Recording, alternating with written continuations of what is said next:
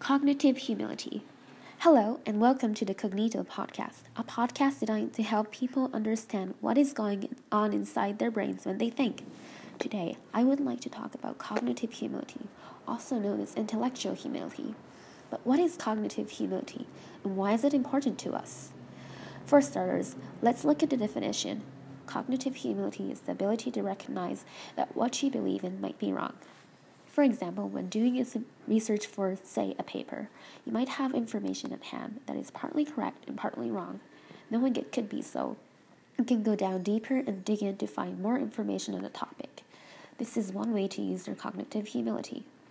It's similar to humility, but where humility is more about the person's potential fallibility, cognitive humility is more narrowly directed at information you hold, and your decisions based on it might be fallible. It's also not low self esteem or not having confidence. Rather, it's having the capacity for error. Although it's widely accepted that people with more flexible minds, more knowledge gravitate towards this trait, by keeping an open mind, you can also build on this trait. People with high cognitive humility are more likely to be able to think through logically from a less biased point of view.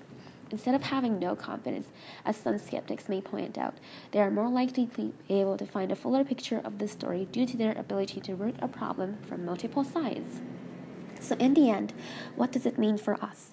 I personally find that cognitive humility is quite useful in everyday situations like schoolwork. If I could recognize that there's a potential for information I'm using could be wrong, I could keep a critical mind and be more open to other ideas. This could help me view certain topics like history and science from various points of view. Cognitive humility, in this sense, is an excellent tool for learning and having empathy for the world around us while keeping our view intact. Thank you for listening and to exercise your cognitive humility. Why don't you go now and search for yourself what cognitive humility is?